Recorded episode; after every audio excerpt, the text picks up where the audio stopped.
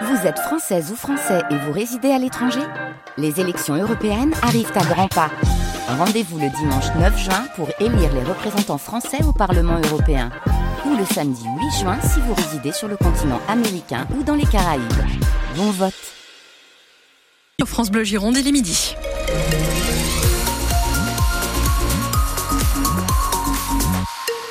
Le journal Kevin Blondel. Et sur les routes, comment ça va sur les routes? Sur les routes, ça va très bien. Sur les rails, on va y revenir dans le journal, c'est pas top top, mais sur la route, la rocade est dégagée, tout va bien. Il y a juste dans le centre-ville de Bordeaux, attention, si vous vouliez emprunter le pont Chabandelmas, il est levé pendant encore une trentaine de minutes. Donc vous ne pouvez pas l'emprunter, mais sinon partout ailleurs, pas de difficulté. Du côté de la météo, c'est bien gris quand même. Oui, ciel couvert. Alors, Météo France nous promet, euh, c'est ce que j'ai lu, euh, le temps reste sec et je regarde à la fenêtre que déjà on n'y est pas.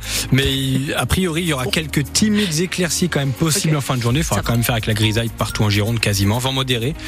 Les températures maximales entre 14 et 15 degrés.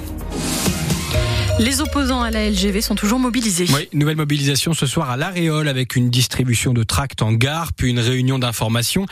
Il s'agit, vous savez, de ce projet de prolongement de la ligne à grande vitesse entre Bordeaux et Toulouse, puis Dax. Les opposants tentent de raviver la contestation, de rallier un maximum de monde à leur cause, alors que le feu vert aux travaux préparatoires a été donné au nord de Toulouse par le préfet d'Occitanie. Euh, cette opposition c'est le jeu de la démocratie, estime Christophe Duprat. Il est devenu le mois dernier conseiller métropolitain en charge de ce grand projet ferroviaire du Sud-Ouest. Dans tout projet aujourd'hui, il y a des opposants. On a bien été placé sur l'agglomération de Bordelais pour, pour connaître ça. La France est un beau pays démocratique où tout le monde a le droit de s'exprimer. Euh, il y a des pour, il y a des contre. Dès l'instant où ça se fait dans un principe républicain, bien les choses sont tout à fait normales. Je comprends qu'il y ait des gens qui ne soient pas d'accord, mais on donne souvent la parole ou s'exprime souvent euh, en parlant fort ceux qui sont contre. Moi, je, je rencontre, je rencontre aujourd'hui à Villeneuve-d'Ornon, à Bègue, je suis allé à Cadojac et j'ai rencontré des gens qui étaient heureux d'avoir euh, non plus le train qui passait au bout de leur jardin, mais d'avoir un mur anti-bruit.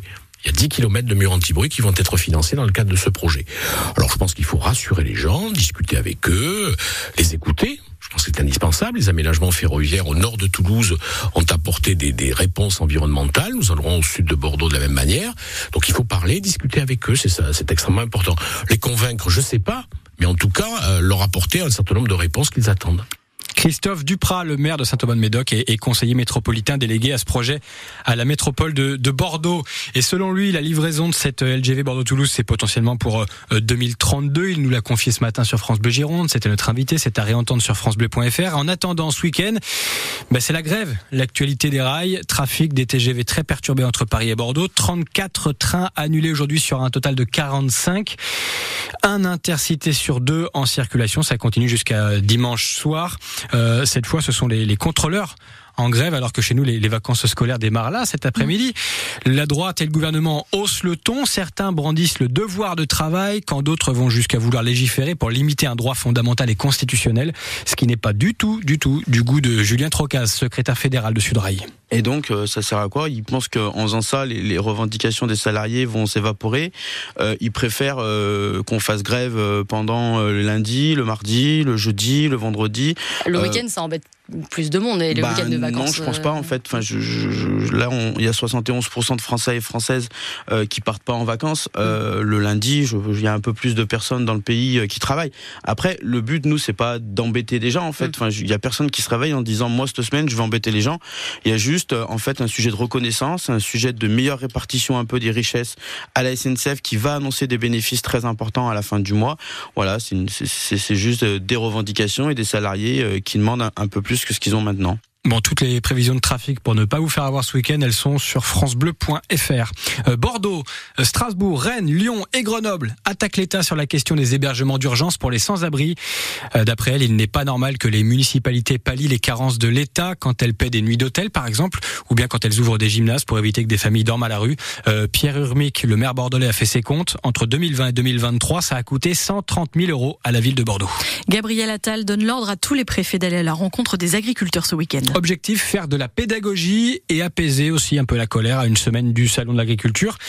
Euh, beaucoup dénoncent la lenteur de l'action du gouvernement après les promesses, vous savez, pour mettre fin à leur euh, mouvement. Le ministre de l'Agriculture, lui, assure que trois décrets doivent être présentés bientôt sur la simplification administrative dont on a beaucoup parlé.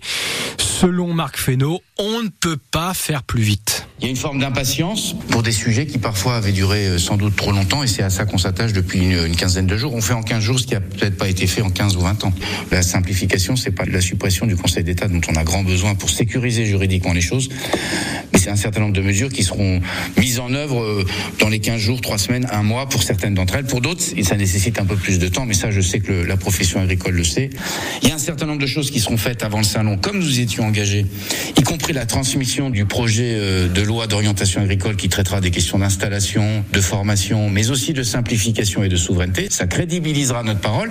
Le moment du salon est un moment à la fois de point d'étape, mais le salon euh, ne résume pas à soi seul les revendications ou les attentes des agriculteurs. Il y a du travail long qui est à faire sur un certain nombre de sujets et qu'on prolongera au-delà du salon. Le, le salon, c'est un moment de visibilité médiatique, mais tout continue au salon et tout reprend euh, après le salon, évidemment. Marc Fesneau, le ministre de l'Agriculture et de la Souveraineté Alimentaire, invité de nos confrères et amis de France Bleu Normandie ce matin.